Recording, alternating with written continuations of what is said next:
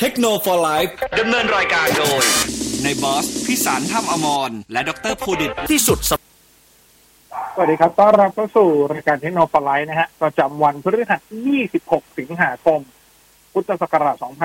2564 นะครับ อยู่กับในบอสพิสารท่ามอมรแล้วก็ดรภูดิตลักษณะเจริญครับ ครับ สวัสดีครับ อ่าตรงนี้ขอขอบคุณ JB ออนไลน์ด้วยนะฮะ ส่งฟรี 24 ชั่วโมง ทั้งวันทั้งคืนเพียงแค่ shop ครบ 3,000 บาทขึ้นไป แล้วยังจะส่งเร็วภายใน 3 ชั่วโมงอีกด้วยนะฮะ shop ปุ๊บส่งปั๊บนะครับ ที่ www.jib.co.th แล้วก็ขอขอบคุณบริษัท Acer Computer จำกัดด้วยนะครับ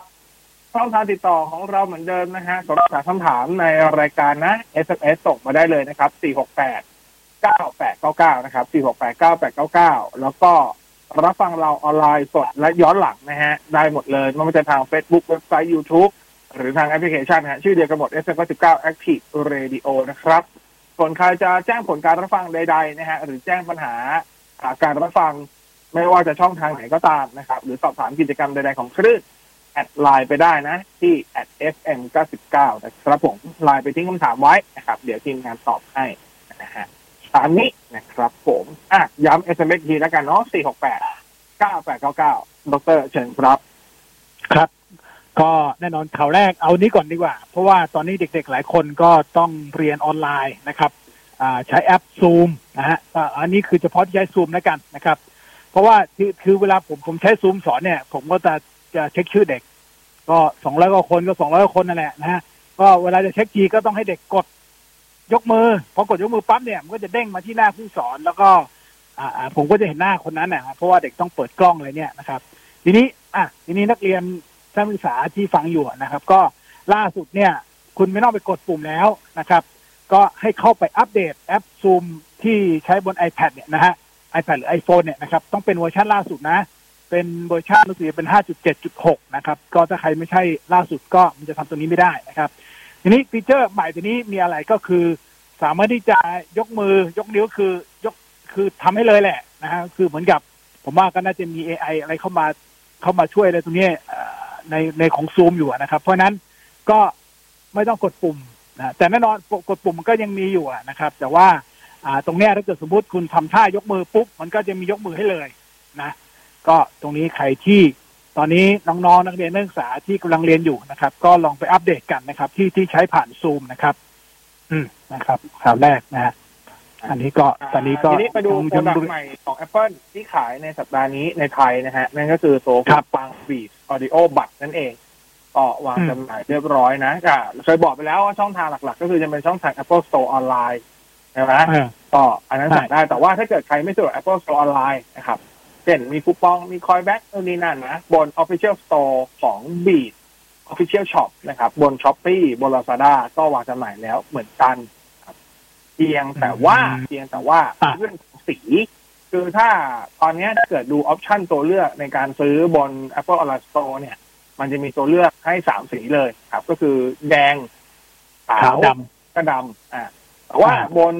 บน Lazada กับบน s h อ p e e เนี่ย อ่อสีดำไม่เห็นนะ เห็นแต่ขาวกับแดง อ่าก็เป็นนั่นแหละแจ้งทราบแล้วกันนะแต่ก็วางจำหน่ายเรียบร้อยแล้วนะครับวางจำหน่ายเรียบร้อยแล้วเกิดใครอยากจะเอาเอาหูฟังใช้ประมาณนี้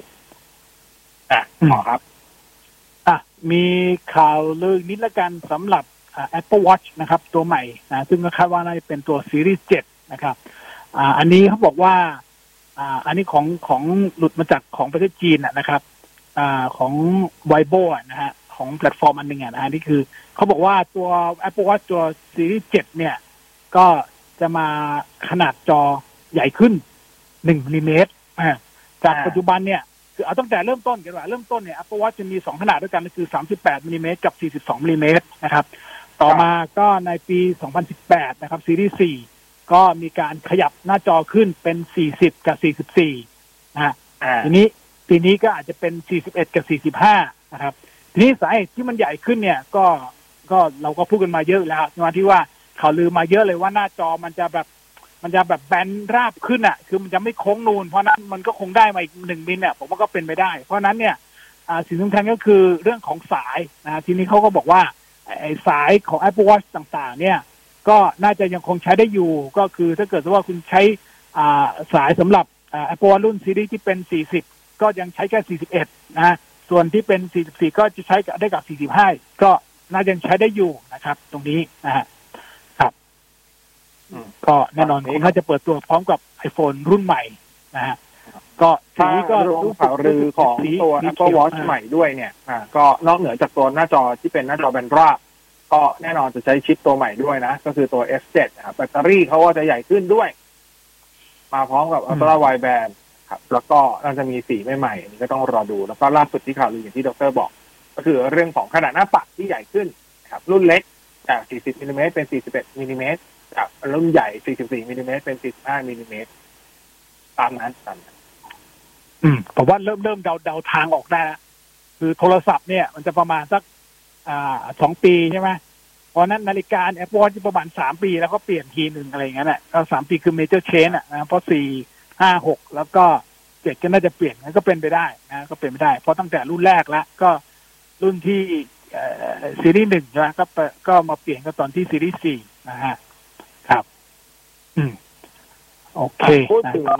ก็วอชอ่าไหนๆข่าวลือแล้วไปลือที่หมดก่อนละกันนะฮะ สัปดาห์นี้คมีรับข่าวลือของ iPhone 13 อยู่หลายข่าวทีเดียวนะครับ เริ่มจากข่าวแรกก็คือเรื่องของวันวางจำหน่าย คือล่าสุดเนี่ย เว็บไซต์จากจีนนะ ก็คือ IT Home เนี่ยเขามีการระบุวันวางจำหน่าย ของตัว iPhone 13 และ AirPods 3 ในจีนอืมอ่า ในจีนนะก็อ่าตามที่เขาลือออกมาตอนเนี้ยนะครับ ก็ทางเหวยปอหรือเหวยโบที่หลายคนเรียกกันนะนะครับ ก็รายงานออกมาว่าตัว iPhone 13 จะวางจำหน่ายที่จีนวันแรกเนี่ยคือ 17 กันยาขณะที่ AirPods 3 จะเริ่มวางขาย 30 กันยาไอ้คำว่าวางขายเนี่ยต้องบอกกันว่ายังคลุมเครืออยู่นิดนึงนะ คือมันหมายยังยังยังไม่แน่ชัดในแง่ความหมายว่าคำว่าวางขายในกรณีนี้เนี่ย หมายถึงเริ่มเปิดให้สั่งซื้อ หรือส่งมอบเลย อันเนี้ยยังไม่รู้อืมแต่ว่ากำหนดการเป็นแบบนั้นนะครับ พอถ้าเกิดมันอ่าซึ่งแน่นอนไม่ว่าจะเป็นสิบเจ็ดหรืออ่าสิบเจ็ดเนี่ยมันตรงกับวันศุกร์อยู่แล้วนะครับ แล้วก็อ่าสามสิบมันจะตรงกับวันพฤหัสนะครับ อ่า ในกรณีถ้าเกิดว่า iPhone ขายวันที่ขายที่จีนวันที่สิบเจ็ดจริง ๆ เนี่ย งานเปิดตัวเขาก็น่าจะมีในวันที่เจ็ดอ่าโอ้โหคือมันไม่น่ามันไม่น่าจะมันไม่น่าจะเปิดมันล่วงได้เยอะสี่อะมันเพราะว่าล่วงได้เพราะว่าถ้าสิบสี่มันก็จะแค่สามวันเองหลังจากการเปิดตัวมันไม่น่าจะเร็วขนาดนั้นอ่าเพราะฉะนั้นถ้าโอกาสที่เป็นไปได้ในกรณีนี้น่าจะเป็นวันที่เจ็ด ก็ต้องไปรอลุ้นดู ถ้าวันที่เจ็ดจริงเนี่ย หมายความว่าสัปดาห์หน้า ต้องมีข่าวช่งปลายต้สัองปมีดาห์คอยนะอ่าน่าจะต้องมีบัตรเชิญออกมาแล้วว่าจะจัดอีเวนต์วันไหนนะครับเพราะฉะนั้นช่วงนี้ก็น่าจะเป็นช่วงที่หลายคนต้องจับตาในส่วนของตัว Apple อยู่นิดนึงนะครับขณะเดียวกันขณะเดียวกันในเรื่องของตัวดีไซน์ของ iPhone 13 นะครับ ถ้าหนึ่งในข่าวลือที่ที่หลายคนอ่าค่อนข้างชอบกับ iPhone 13 รอบนี้ที่ลือออกมาก็คือเรื่องของตัว อ่า notch ก็คือไอตัวรอยบากที่เอาไว้ใส่ตัว scan scan หน้า Face ID scan หน้า อ่า ครับ ถ้าใครได้ตามข่าวมาตั้งแต่แรกก็ทุกสื่อทุก ทุกใช้คำว่าทุก leaker พูดเหมือนกันว่ามันจะขนาดเล็กลงนะ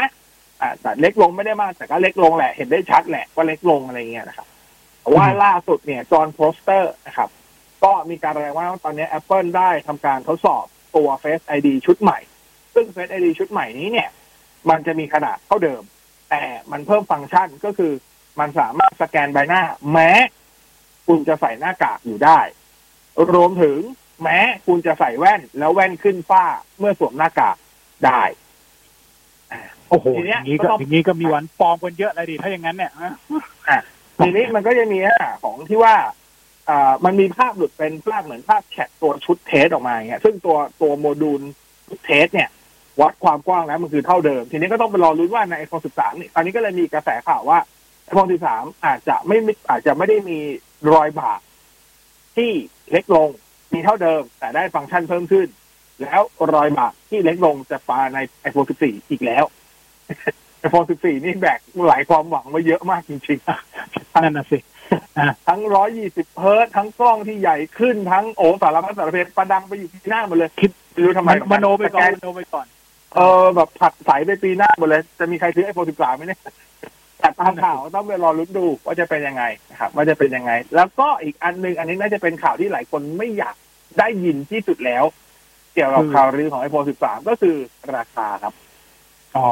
อ่าหลายสื่อรายงานตรงกันว่าด้วยสถานการณ์อ่าด้วยสถานการณ์อ่าเซมิคอนดักเตอร์ที่มีปัญหานะครับอ่าเขาบอกว่าเขาบอกอ่าถามว่าชิป Apple A Series ใครผลิต TSMC อะถ้าใครจำได้ TSMC ปีเนี้ยขึ้นราคาชิป ซึ่งเขาคงไม่สามารถไม่สามารถเลือกปฏิบัติขึ้นเฉพาะค่ายอื่นแล้วไม่เลือกไม่ขึ้น Apple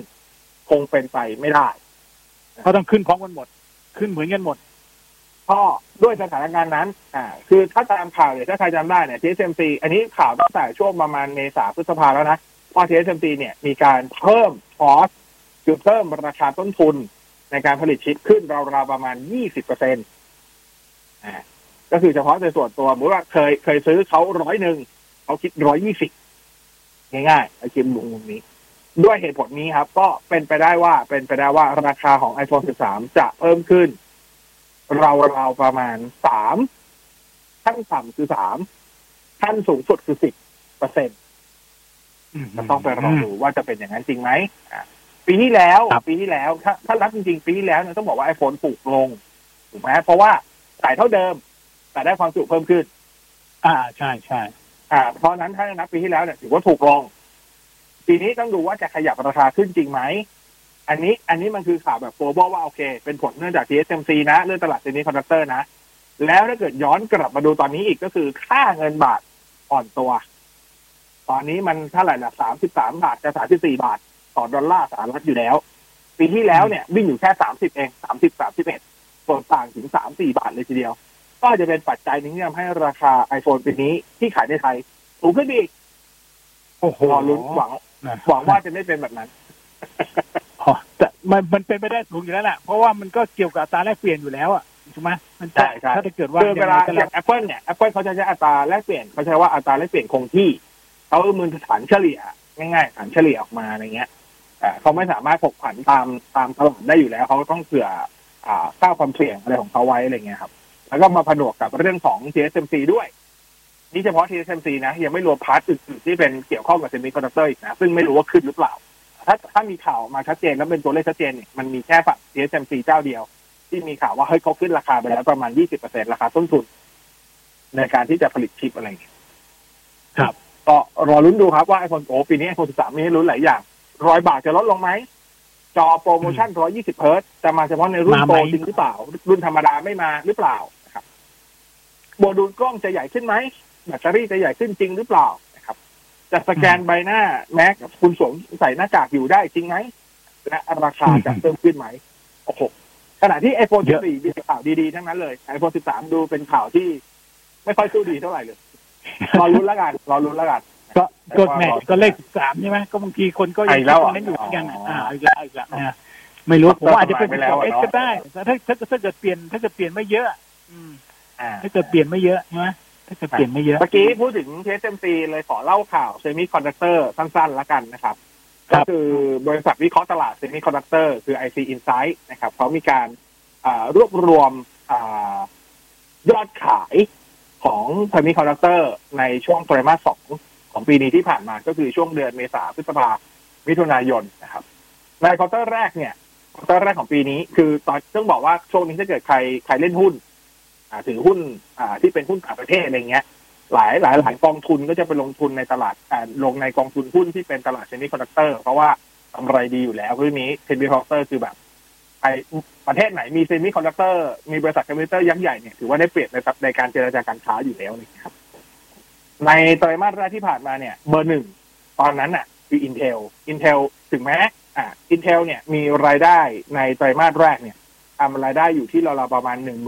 18,600กว่าล้านเหรียญสหรัฐแล้วตอนนั้นครับอันดับสองก็จะเป็นทางด้านของซัมซุงทำรายได้อยู่ประมาณสักหนึ่งหมื่นเอ่อเท่าไหร่หนึ่งหมื่นหกพันกว่าล้านถ้าผมจำไม่ผิดนะประมาณนั้น แล้วก็อันดับสามเป็น TSMC นะครับประมาณหนึ่งหมื่นสองพันกว่าล้านนะครับพอ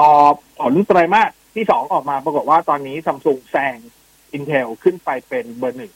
เรียบร้อยแล้ว ในเยอะในแง่ยอดขายนะ แต่ว่าแต่ว่าเฉือนกันอยู่นิดเดียวเฉือนกันอยู่นิดเดียวนะครับในไตรมาสที่สองเนี่ยเขาบอกว่าซัมซุงทำรายได้ไปทั้งหมดประมาณสองหมื่นสองร้อยกว่าล้านเหรียญสหรัฐนะครับ ขณะที่ Intel ก็ยังเพิ่มขึ้นนะอยู่ที่หนึ่งหมื่นเก้าพันสามร้อยกว่าล้านเหรียญนะครับ TSMC ก็เพิ่มขึ้นเล็กน้อย มาอยู่ที่หนึ่งหมื่นสามพันสามร้อยกว่าล้านเหรียญสหรัฐเพิ่มขึ้นทั้งหมด แต่ว่าตอนนี้ซัมซุงในแง่ยอดขาย ในแง่ของรายได้ซัมซุงแซง Intel ขึ้นเป็นเบอร์หนึ่งในตลาดเซมิคอนดักเตอร์แล้วตามนั้นนี่ไล่ฝั่งส่วนอันดับสี่อันดับห้ายังคงที่ ก็คืออันดับสี่เป็น SK Hynix ครับอันนี้ผลิตเม็ดแรมเป็นหลักนะครับ แล้วก็อันดับห้าเป็นไมครอนก็ผลิตเม็ดแรมเป็นหลักเช่นกัน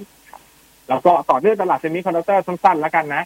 ก็ถ้าใครจำได้ดีลของ NVIDIA ที่เขาซื้อ ARM Holding นะครับจาก SoftBank นะครับล่าสุดเนี่ยคือเขาเข้าซื้อตั้งแต่ตอนเดือนกันยายนปีที่แล้ว โดยธรรมชาติแล้วเนี่ยโดยโดยเซอร์เคิลหรือโดยรอบของการเทคโอเวอร์บริษัทเนี่ยบริษัทใหญ่ๆเนี้ยมันใช้เวลาประมาณประมาณอ่า12เดือนก็คือ1ปี เพราะฉะนั้นโดยปกติมันก็น่าจะเสร็จสิ้นเรียบร้อย ใช้คำว่า ARM Holding จะกลายเป็นของ Intel อย่างสมบูรณ์เนี่ย ก็ต้องเป็นกันยายนปีนี้นะครับ แต่ว่าล่าสุด NVIDIA ออกมาเปรยๆว่าน่าจะไม่สามารถปิดดีลของตัวอา ARM Holding ได้ทันรอบปกติ ก็อาจจะต้องยกไปในไตรมาสการเงินไตรมาสหน้าอะไรประมาณนี้นะครับ ถ้าไม่มีปัญหาเพิ่มนะ ส่วนหนึ่งก็เป็นเพราะเรื่องของยังต้องคอยคอยตบตี คอยแถลงคอยชี้แจงกับบรรดารัฐบาล ในสหภาพยุโรปหลัก ๆ ก็คือสหอ่าสหราชอาณาจักรนะครับว่า คือแน่นอนเขากลัวเรื่องของผูกขาดทางการค้านะครับ เมื่อเขาซื้อกลัวว่าเมื่อARM กลายเป็นของ n v i d i a แล้ว n v i d i a จะมากีดกันทางการค้ากับคู่แข่งไม่ว่าจะเป็น Intel หรือ AMD แบบนี้นะครับในการเข้าถึงสิทธิบัตรเข้าถึง product ของที่เป็น ARM Holding อะก็ยังต้องมีต้องมีการ fight ยังต้องมีการสู้ในทางกฎหมายกันอยู่ครับก็เลยทำให้กระบวนการการเทคโอเวอร์น่าจะไม่ทันแต่ยังไม่ได้บอกว่าล้มนะแต่ใช้คำว่าน่าจะไม่ทัน อีกหนึ่งอันก็ใหญ่เหมือนกันก็คือทางด้านของซัมซุงประกาศเข้าซื้อ NXP Semiconductor ซึ่งเป็นของยุโรป ปรากฏว่า อันนั้นคือประกาศมาตั้งแต่ช่วงไตรมาสสองที่ผ่านมาต้นต้นๆไตรมาสสองเลยนะครับ ก็ปรากฏว่าดีลนี้มีส่อแววว่าจะล่มนะครับ เพราะว่าสหภาพยุโรปก็เอามาอีกการอีกรอบหนึ่งก็กลัวว่ากลัวว่าจะเป็นการผูกผูกขาดทางการค้า เพราะว่า NXP Semiconductor เนี่ยหลัก ๆ ผลิตตัวเม็ดแกรมเป็นหลักอยู่แล้วนะครับ แล้วซัมซุงเองเนี่ย ก็ถือว่าเป็นเจ้าใหญ่ในการผลิตพวกที่เป็นเม็ดแรมหรือว่า NAND flash อยู่แล้ว ก็เรียกว่าเป็นเบอร์หนึ่งเบอร์สองอยู่แล้วในตลาดแข่งกับทางด้านของ SK Hynix อยู่แล้วอะไรเงี้ยเขาก็กลัวว่าการที่ซัมซุงมาซื้ออ่า NXP ถ้าเกิดนับเฉพาะตลาดที่เป็นตลาด NASDAQ NXP น่าจะเป็นอันดับอันมาใหญ่เป็นอันดับสี่มั้งถ้าผมจำไม่ผิดนะครับน่าจะเป็นรองจากอ่า Global f o u n d y ก็นั่นแหละเขาก็กลัวว่าเมื่อเบอร์หนึ่งหรือเบอร์สองมาซื้อเบอร์สี่เนี่ย มันก็จะกลายเป็นแบบผูกขาดตลาดไป ก็ตอนนี้ทางด้านของ EU เหมือนเดิมนะครับอ่าอ่า European Commission European Commission อะไรนั่นแหละก็เข้ามาอีกกันเข้ามาแบบเข้ามาปรามเข้ามาห้าม แล้วก็ซัมซุงก็พยายามชี้แจงแหละ แต่ก็ดูแล้วน่าจะถอดใจ ก็ดีลนี้อาจจะไม่เกิดขึ้นกับซัมซุงซื้อ NXP Semiconductor อะอันนี้เล่าให้ฟังคร่าวๆต่อได้อ่าเอาข่าวนี้แล้วกัน อันนี้ข่าวนี้โอเค เกิดขึ้นที่สหรัฐอเมริกานะครับ แต่ว่า ก็อยากจะบอกให้ระวังว้นิดนึงแล้วกัน เพราะว่ามีอ่านี่เกิดขึ้นที่เมืองลอสแองเจลิสนะครับ มีชายคนหนึ่งเขาอ้างว่าเป็นเจ้าหน้าที่ของ Apple นะฮะก็หลอกขอรหัสไอคลาวแล้วก็ขโมยรูปนะไปกว่าหกแสนรูปนะฮะแล้วก็มีภาพที่ไม่พึงประสงค์นะฮะแล้วก็ตอนนี้เขาจับได้แล้วนะครับมีโทษจำคุกห้าปีนะครับ ก็คือวิธีการเขาแอบอ้างว่าเป็นเจ้าหน้าที่ฝ่ายสนับสนุนลูกค้า Apple นะครับ ส่งอีเมลไปหลอกล่อ ให้เหยื่อเนี่ยก็คือให้ Apple ID แล้วก็ password พอพอเขาได้ปุ๊บเขาก็สามารถที่จะเข้าถึงข้อมูลในทุกอย่างนะครับ ตรงนี้ก็ต้องบอกไว้เลยว่าอ่าสำหรับคุณผู้ฟังนะครับ คือ Apple ไม่เคยมีนโยบายที่จะขออ่า ID ขอ password นะครับสำหรับผู้ใช้นะครับ เพราะนั้นตรงนี้ต้องระวังไว้นะครับ เพราะว่าบางทีเราก็ได้รับอีเมลนะแบบอย่างเงี้ยนะบางทีก็ตั้งชื่อมันดูเหมือนแบบยังแบบแบบเป็นทางการของ Apple มาเลยนะครับเพราะนั้นตรงนี้ต้องระวัง นะครับอ่าฝากเตือนด้วยแล้วกันนะครับสำหรับผู้ที่ใช้นะครับ iOS นะฮะซึ่งโอเค พูดถึงความปลอดภัยแน่นอน หลายคนก็บอกว่าปลอดภัย แต่แน่นอนมันก็มันก็มีรูรั่วอยู่แล้วอะนะฮะยังไงก็ อ่า ตรงนี้ระวังไว้นิดนึงแล้วกันนะครับห้ามบอกรหัสใด ๆ กับใครทั้งนั้นนะครับเพราะดูว่าตอนนี้ Apple ไม่ไม่ไม่มีนโยบายนี้นะครับ ตรงนี้แจ้งผู้ทราบแล้วกันนะครับอะอืมไหนๆพูดเรื่องความปลอดภัยครับ ใครยังจำประเด็นเรื่องของตัวอ่าอะ ไรนะไอ CSAM CSAM อะไอชาย CSAM อ่าที่สแกนภาพ อ่าภาพอ่าโป๊เปลือยของเด็กนะครับ อ่าอ่าผ่านทาง iCloud ใช่ใครจำได้ครับ ล่าสุดมีข้อมูลออกมาว่าจริง ๆ แล้วเนี่ยซอฟต์แวร์หรือการทำแบบเนี้ย Apple ทำมาตั้งแต่ปี 2019 แล้ว แต่ว่าที่ทำมาในปีตั้งแต่ 2019 เนี่ย อันนั้นเขาจะสแกนหาภาพโป๊เด็กนะครับ ภาพเปลือยของเด็กเนี่ย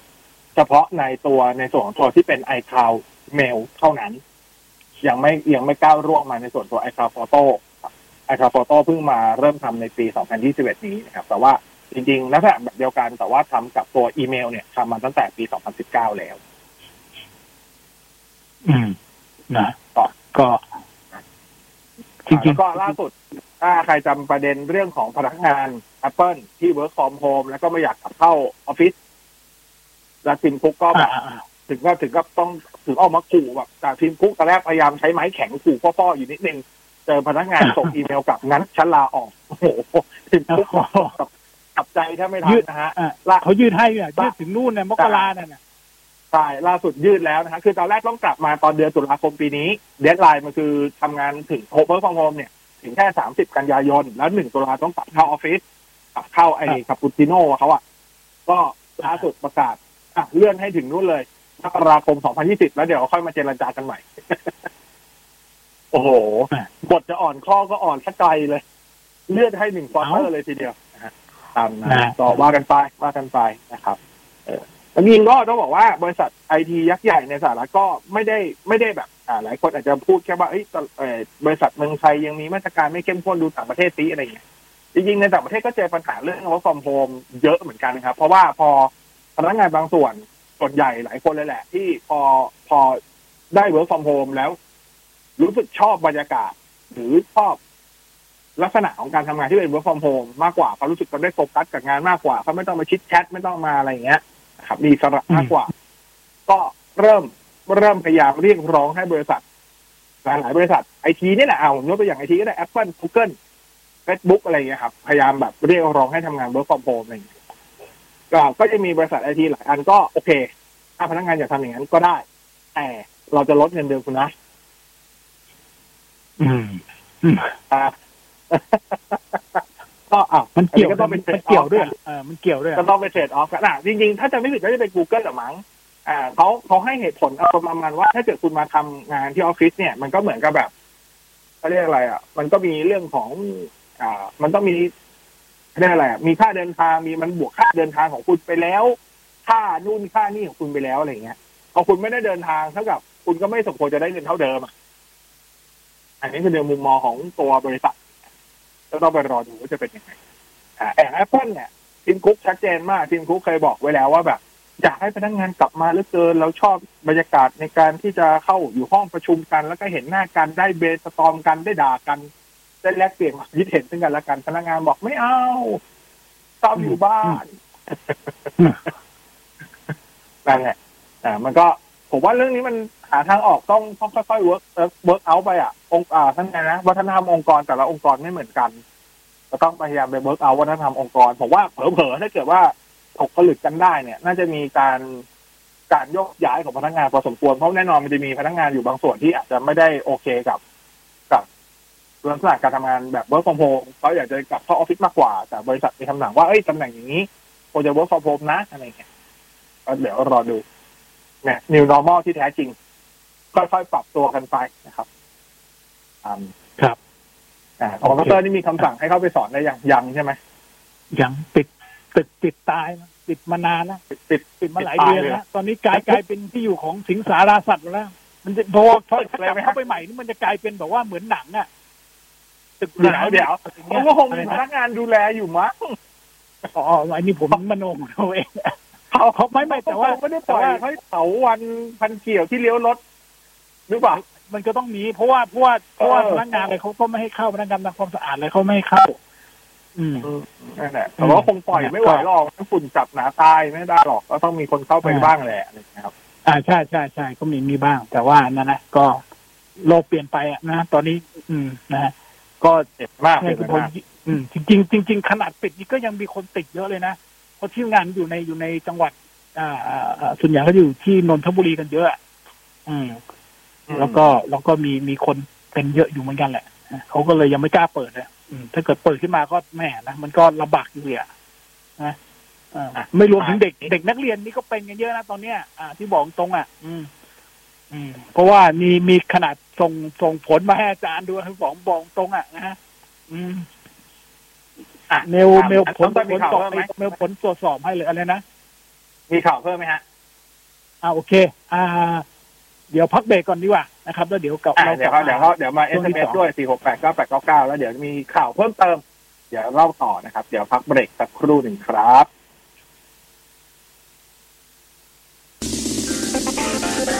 เทคโนโลยีดำเนินรายการโดย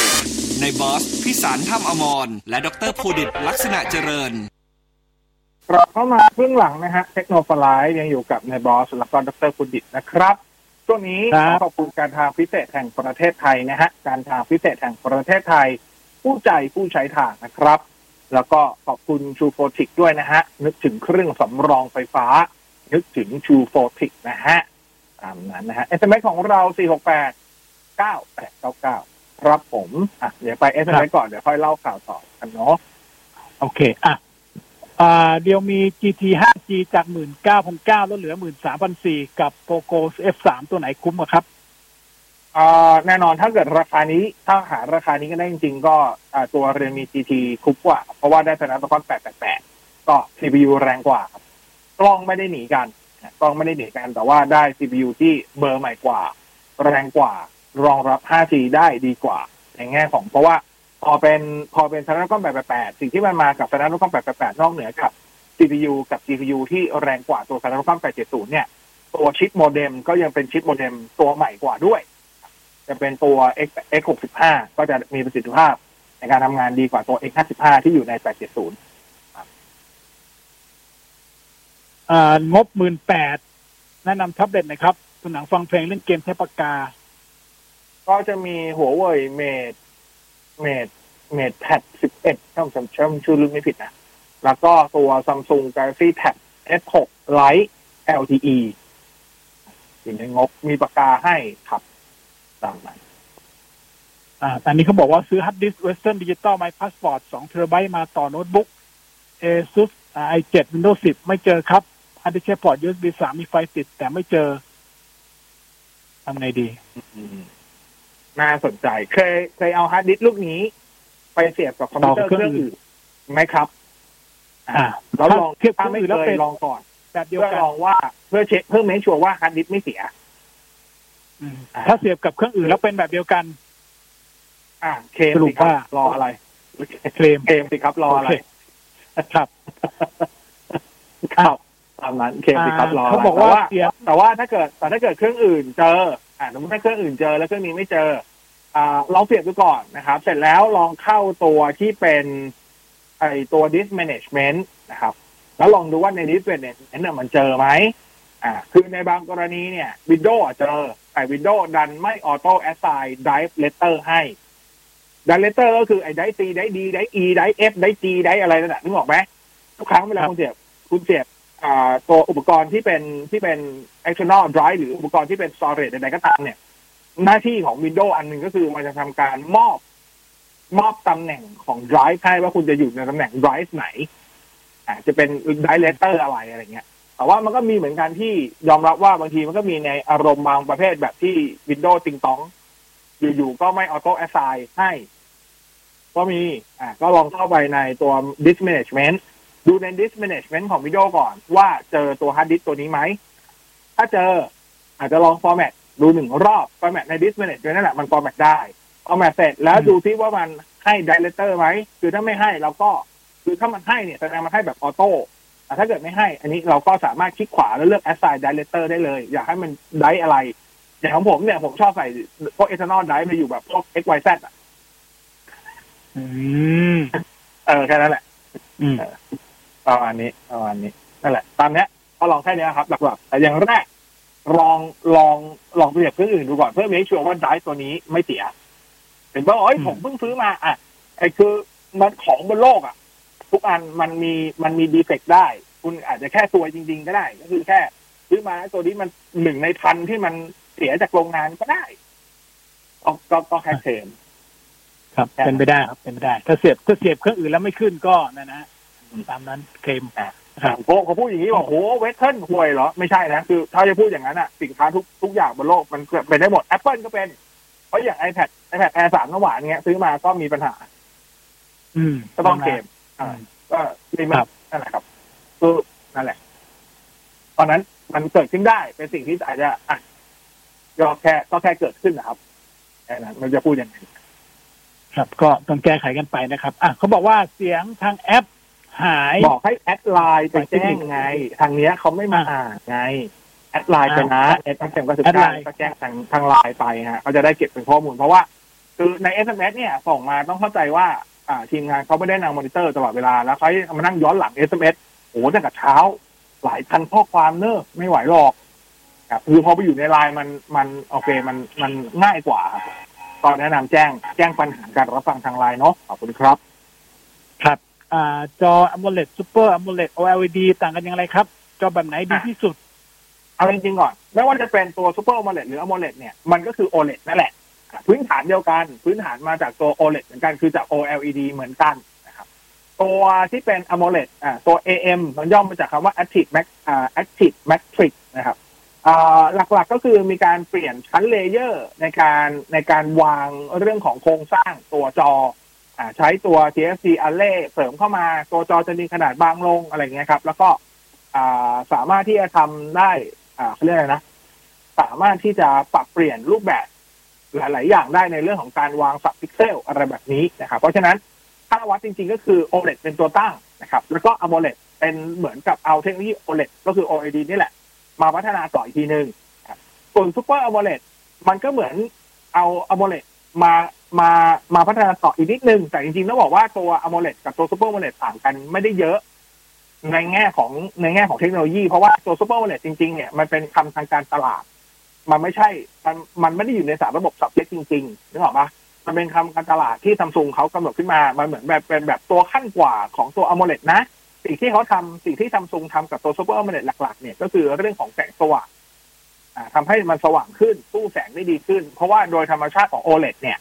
แล้วก็ตัวตัว AMOLED อ่าตัวเออ่าตัว AMOLED เองด้วย AM OLED เนี่ย สิ่งที่มันยังยังไม่ค่อยดีก็คือความสว่างในการที่จะสู้แสงเบไลท์แสงแสงอาทิตย์เวลาคุณไปใช้กลางแจ้งเนี่ยคุณจะรู้สึกว่าจอมันมืดอ่านยากนะครับ มันจะเริ่มมาพัฒนาอ่านง่ายขึ้นนะครับ ด้วยการวิธีการเพิ่มแสงสีขาวเข้าไปเพิ่มตัว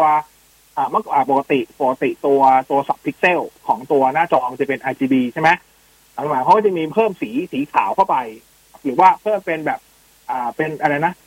RGBW ก็คือใช้ที่เป็น red green blue ก็จะกลายเป็น red green blue white ตัว white ก็จะมาช่วยเพิ่มแสงสว่างให้อะไรเงี้ยครับทำให้มันสู้แสงได้ดีขึ้น แล้วก็ยังมีเรื่องของการใช้พลังงานที่ลดลงประมาณนี้ครับแล้วก็ยังมีตัว Super AMOLED 2X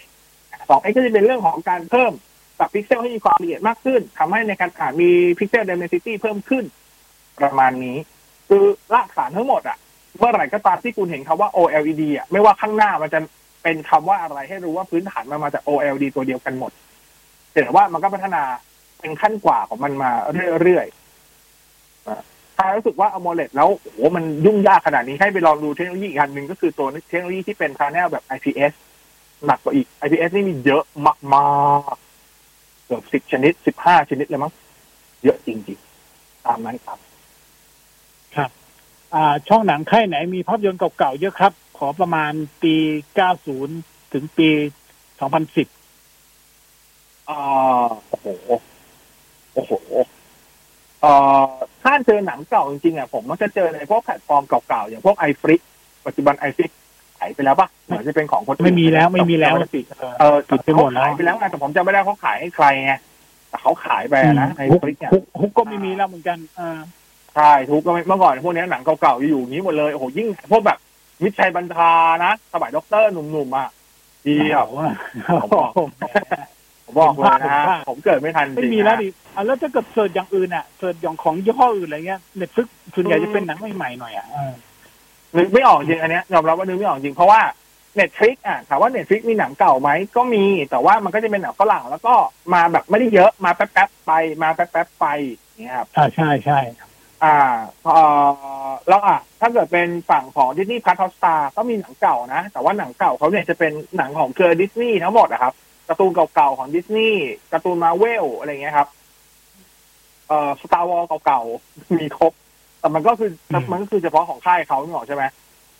อ่าใช่เอาไปเขาบอกภาพยนตร์เก่าๆเขาเขาไม่ได้ระบุเป็นหนังไทยหรือว่าอันเนี้ยก็นั่นแหละ มันก็ขึ้นอยู่กับว่าหนังประเภทไหนอย่างไรยังไงประมาณเนี้ยครับ ถ้าเมื่อก่อนอะถ้าที่เคยดูคือไอฟิกเนี่ยถ้าแบบถ้าไอฟิกมันยังอยู่อะพูดได้เต็มปากว่าไอฟิกเนี่ยเก่าจริงเก่าเลย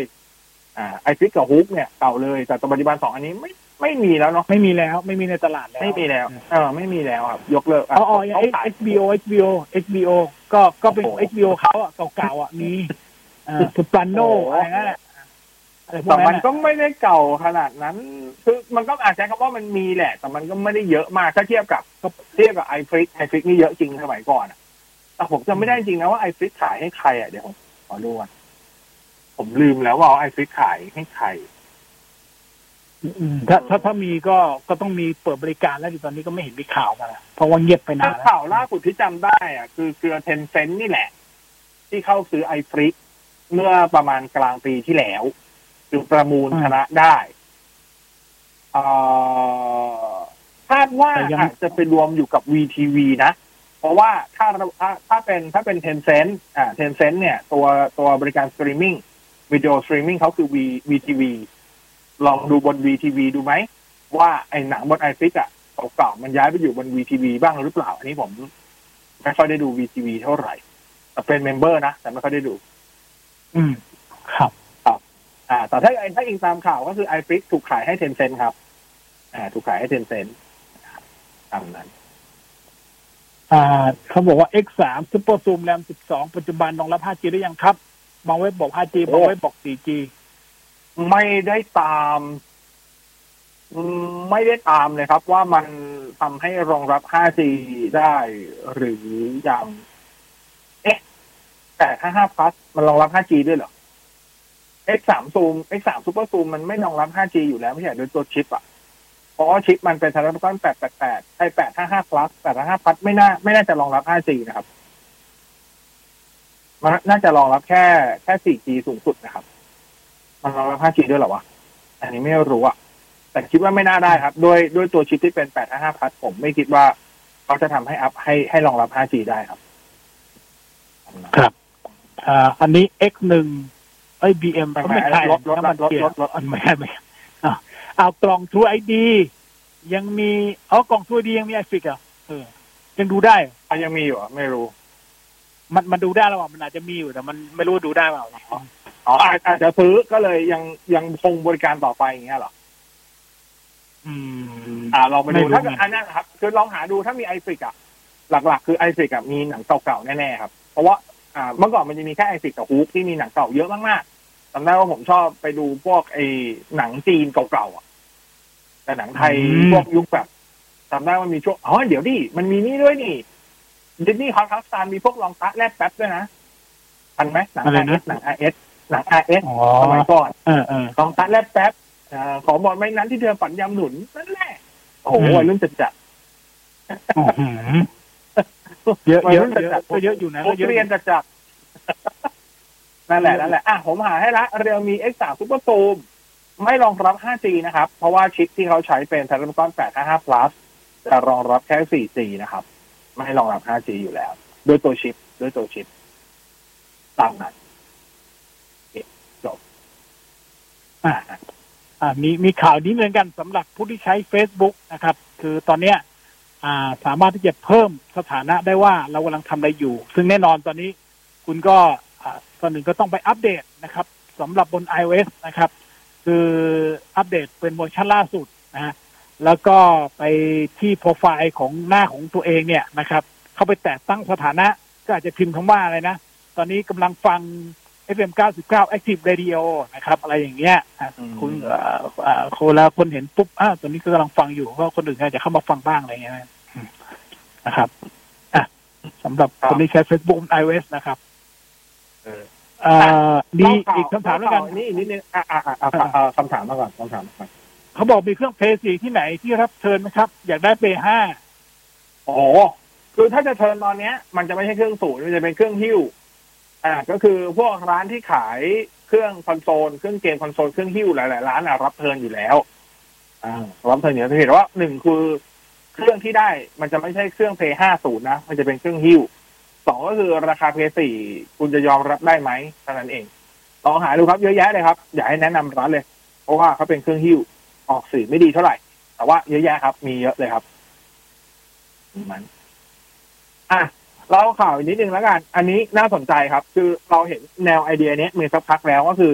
ก่อนหน้านี้หลาย ๆ แบรนด์พยายามออกมาพูดว่าตอนตอนนั้นจะมีทางด้านของเสี่ยมี่พูดนะครับ เอที่พูดแล้วก็ถ้าจะไม่ผิดน่าน่าจะมีฝั่งโปพูดด้วย ล่าสุดเป็นซัมซุงพูด ซัมซุงไม่ได้พูดเดียวซัมซุงทำด้วยนะครับ สิ่งที่เขาพูดแล้วก็ทำนั่นก็คือเรื่องของการออกกฎในการที่จะปรับเงินสำหรับการให้ข้อมูลของสินค้าก่อนวันเปิดตัว ก็คือบรรดาพวกลีกเกอร์ทั้งหลายนี่แหละอ่ารั่วรั่วทั้งหลายใช่ไหมอ่าอืมเหตุผลก็คืออย่างนี้ครับ คืออะเราเข้าใจได้เมื่อคือในในแง่เมื่อในเมื่อตลาดตลาดสมาร์ทโฟนมันมีความแข่งขันสูงมาก ๆ การที่จะเก็บอ่า ไม้เด็ดไม้ดังไม้เจ๋งของเราไว้ไว้เซอร์ไพรส์ในงานเปิดตัวเนี่ย มันมีความสำคัญทั้งในแง่ของการทำตลาด แง่สำคัญทั้งในเรื่องของการทำอ่าในเรื่องของตลาดหุ้นเรื่องของราคาหุ้นเรื่องของอะไรทั้งหลายในเมื่อมันมีข่าวหลุดออกมาเนี่ย มันก็ไม่เป็นผลดีต่อตัวสินค้านั้นๆอยู่แล้ว เพราะว่ามันทำให้มีการคาดเดาได้มีการให้เห็นคือพอวันเปิดตัวจริงมันไม่เซอร์ไพรส์อะอ่าอันใช่นี้อันนี้ใช่ยังนับแค่นี้นะ ยังไม่นับเรื่องของการที่เป็นการคาดหวัง over ใน เกินความเป็นจริงไปด้วยเช่น ข่าวลืออาจจะถูกปั่นออกมาว่าเฮ้ยมันจะเป็นแบบนี้แบบนี้แต่พอออกของจริงไม่เป็นแบบนั้น มันไม่ว้าวหไม่ลายคว้านวหลายคนก็ไปโทษว่าเฮ้ยไม่ wow เลยไม่เห็นเจ๋งเลย ซึ่งอืมถามว่าแบรนด์ผิดไหมก็ไม่ได้ผิดเพราะเขาเขาไม่ได้เป็นคนบอกว่ามันจะมีแบบนี้ซะหน่อย พวกคุณไปคิดกันเอง พวกคุณไปดุดกันแล้วคุณพวกคุณก็ไปเชื่อกันอย่างเงี้ยมโนมโนอ่าครับอ่าประมาณคือ Apple เนี่ยจริงๆ Apple ก็แต่อะโอเค Apple ใช้วิธีไม่ตอบโต้อะไรเลยถูกไหม แล้วก็ใช้วิธีไปลับๆด้านหลังก็คือในการที่จะแบบพยายามไปพยายามไปเหมือนกับเอาเขาเรียกอะไรปรับหรือว่าไม่ใช่ไม่ใช่ปรับหรอกใช้คำว่าไม้แข็งกับบรรดาพวกpartner ของเขานะครับซัมซุงไปไกลกว่านั้นก็คือออกตั้งกฎปรับเงินเลยครับ อ่า เขาบอกว่าจะมีการปรับเงินถึง85,000เหรียญสหรัฐ หรือประมาณประมาณเกือบเกือบ2ล้าน8แสนบาทหากพบว่า partner เนี่ยมีการทำผิดกฎ นำข้อมูลสินค้าเนี่ยออกไปบอกภายนอก ซึ่งอันนี้มันรวบรวมถึงว่าสมมติว่ามีพนักงานคนหนึ่งลาออกหรือถูกไล่ออกขณะนั้นเนี่ยโดยปกติแล้วพนักงานถ้าเป็นบริษัทก็อาจจะมีการเซ็นถูกไหมสมมติถ้าเกิดคุณทำบริษัทสื่อเขาจะมีการเซ็นว่าคุณห้ามไปไปทำสื่อลักษณะเดียวกัน หรือบริษัทคู่แข่งภายในระยะเวลากี่เดือน อันนี้ก็ต้องจับพนักงานเหล่านั้นน่ะมาเซ็นว่าไม่ไม่คลายความลับกับ product นี้ ก่อนอภายในกี่เดือนอะไรเงี้ยครับ ถ้าเกิดหลุดออกไป แน่นอนตัวคนไอตัวอย่างซัมซุงที่เป็นนายที่เป็นผู้ว่าจ้าง เขาจะไม่ไม่ไม่ไม่ไปไล่เบี้ย กับพนักงานคนนั้น แต่เขาต้องไล่เบี้ยกับตัวต้นสังกัดเดิม เช่นสมมติเป็นคนของ TSMC TSMC ก็ต้องรับผิดชอบ และ TSMC จะไปไล่เบี้ยกับพนักงานคนนั้นก็เรื่องของ TSMC แต่ยังไงที่ฉันจะสั่งปรับฉันจะสั่งปรับ TSMC นะแบบนี้ครับนี้ออกกฎมาเรียบร้อยแล้วด้วย เริ่มบังคับใช้แล้วด้วย เพราะว่าเขาบอกว่า เขาเรียกว่าฟังเส้นสุดท้ายที่ทำให้ Apple ต้องไอ้ที่ทำให้ซัมซุงออกกฎนี้ก็คือมันเป็นเรื่องของข้อมูลเกี่ยวกับตัวกรณีของ Z Fold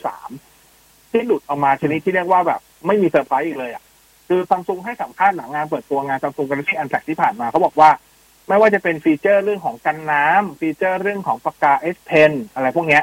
มันเป็นมันเป็นเซอร์ไพรส์ที่ซัมซุงเขาเก็บเป็นไม้เด็ดแล้วเขาจะแบบให้มัน wow ในงานเปิดตัวให้ทุกคนแบบเห็นแล้วแบบเฮ้ยเจ๋งมันทำได้มัน hype อะไรอย่างเงี้ย แต่พอข้อมูลเหล่านี้มันหลุดออกไปแล้ว อะโอเคคนอาจจะ hype แต่มัน hype นอกรอบอะพอถึงเวลาจริงที่เขาเปิดตัวมัน มันก็เลยดูแบบมันไม่ wow เฮ้ยไม่ wow เออประมาณนี้ อ่าซัมซุงก็เลยออกกฎนี้ขึ้นมา อันนี้น่าสนใจ แต่ว่ากฎนี้ยังไม่บังคับกับสื่อนะบังคับกับบรรดา partner ที่เป็น supply ของเขาเท่านั้นยังไม่บังคับกับสื่อ แต่แน่นอนเวลาสื่อได้ข่าวก็ได้ข่าวจากบรรดาคำว่าเวลาวงในของสื่อสาย ไอทีโดยเฉพาะสายสมาร์ทโฟนอะ มันก็มาจากบรรดาพวกเนี้ยแหละครับ พวกชิปปิ้ง พวก semiconductor ทั้งนั้นแหละก็รอดูว่ากฎนี้จะจะถูกบังคับใช้คือมันถูกบังคับใช้แล้วแหละแต่ว่าใครจะโดนเป็นเจ้าแรก รอดู แล้วก็จะมีบริษัทอื่นทำตามหรือเปล่าเพราะยิ่งในยุคการแข่งขันสูงแบบนี้เนี่ย แน่นอนมันอ่า product มันคือ ทุกแบรนด์เขาอยากให้มันคล้ายอยากให้มันเซอร์ไพรส์เวลางานเปิดตัวอยู่แล้วอะถ้าเหมือนคุณรู้ทุกอย่างก่อนอะแล้วไปดูงานเปิดตัวมันเหมือนเหมือนคุณจะเข้าไปดูหนังหนึ่งหนึ่งเรื่องแล้วมันโดนโดน spoil ไปแล้วอะเอ๊ะอ่ารู้ตอนจบแล้วอ่ารู้ตอนเอจอบมันมันสนุกไหมอะระหว่างทางมันก็ไม่หนุกแล้วไงเออปอ่าระมาณนี้ใช่ใช่นะฮะอ่าเดี๋ยวเดี๋ยวเอสกลับมา SMS อีกคำถามด้วยกันนะครับน่าจะทันอยู่ Google Pixel 5a ได้มาหมื่นเจ็ดห้าคุ้มไหมครับ หรือรอ Google Pixel 6 ดี อ่าอยากได้มือถือตัว Android ใช้ยาวอ่าโอเค ถามว่าคุ้มไหมอ่าตอบเลยว่าจริง ๆ แล้วในไทยเปิด pre-order เครื่องหิ้วนะหนึ่งหมื่นหกพันเก้าร้อยเก้าสิบๆโอ้โหครับแต่ว่าตอนนี้เหมือนเหมือนเหมือนจะปิด pre-order ไปแล้วนะ ก็คืออันนี้ผมอิงราคาจากไทย Nexus Man เขา pre-order ครับรับของกันประมาณกลางเดือนหน้านะครับคือราคาครับที่ที่สหรัฐอะมันเปิดหนึ่งหมื่นสี่พันเก้าร้อยเก้าสิบเขาก็บวกแค่สองบวกแค่สองพันเปิด pre-order ที่หนึ่งพันหกอ่าหนึ่งหมื่นหกพันเก้าร้อยเก้าสิบ ส่วนแน่นอนถ้าเกิดแน่นอนถ้าเกิดคุณจะรอพิกเซลหกพิกเซลหกมันดีกว่าอยู่แล้วล่ะแต่ราคาก็กระโดดไปไกล ราคาน่าจะอยู่แบบสองสองกลางๆสองปลายๆเลยสำหรับพิกเซลหกตัวเริ่มต้น ส่วนพิกเซลหก Pro น่าจะสามหมื่นกว่าๆเลยครับอ่าว่าอยู่ที่ว่าอืมงบคุณเท่าไหร่อ่าส่วนราคานี้ก็ผมจะว่าแพงกว่าราคาร้าน standardนิดหน่อย แต่ถ้าเกิดถามว่าโอเค ได้ของชัวร์ก็โอเค แต่แพงกว่าเขาสักหกร้อยห้าร้อยก็โอเคประมาณนี้ครับประมาณนั้น ครับอะโอพิกเคเซล 4A อะพิกเซล 5A ล่าสุดเจอปัญหาอันหนึงนะครับถ่าย 4K ได้แค่ประมาณ 10 กว่านาทีแล้วตัดนะฮะ ความร้อนสูง หลายคนงงเลย เฮ้ย Snapdragon 765ทำไมมีปัญหาความร้อนได้ อันนี้ต้องรอดูว่าเฟิร์มแวร์จะแก้ได้ไหมนะครับตามนั้นอ่าโอเคนะครับทั้งหมดหมดเวลาคำถามเนอะพอดีนะคปรับระมาณนี้อ่เดี๋ยวพรุ่งนี้กลับมาเจอกันใหม่บ่ายสามบ่ายสี่ที่โนฟลไลท์นะฮะพรุ่งนี้อยู่กับในบอสวอลเกมพรุ่งนี้มีต่อเวลาพิเศษด้วยนะครับ วันนี้ขอบคุณดรผดิตด้วยนะฮะขอบคุณทุกเอสเที่ส่งมาด้วยผิดพลาดประการใดขออภัยไว้ด้วยเจอกับดรผดิตได้ใหม่พฤหัสหน้าเจอกับในบอสและเทคโนโลยีได้ใหม่พรุ่งนี้บ่ายสามบ่ายสี่วันนี้ลาไปก่อนสวัสดีครับ สวัสดีครับเทคโนโลยีดำเนินรายการโดยในบอสพิสารถ้ำอมรและดรภูดิตลักษณะเจ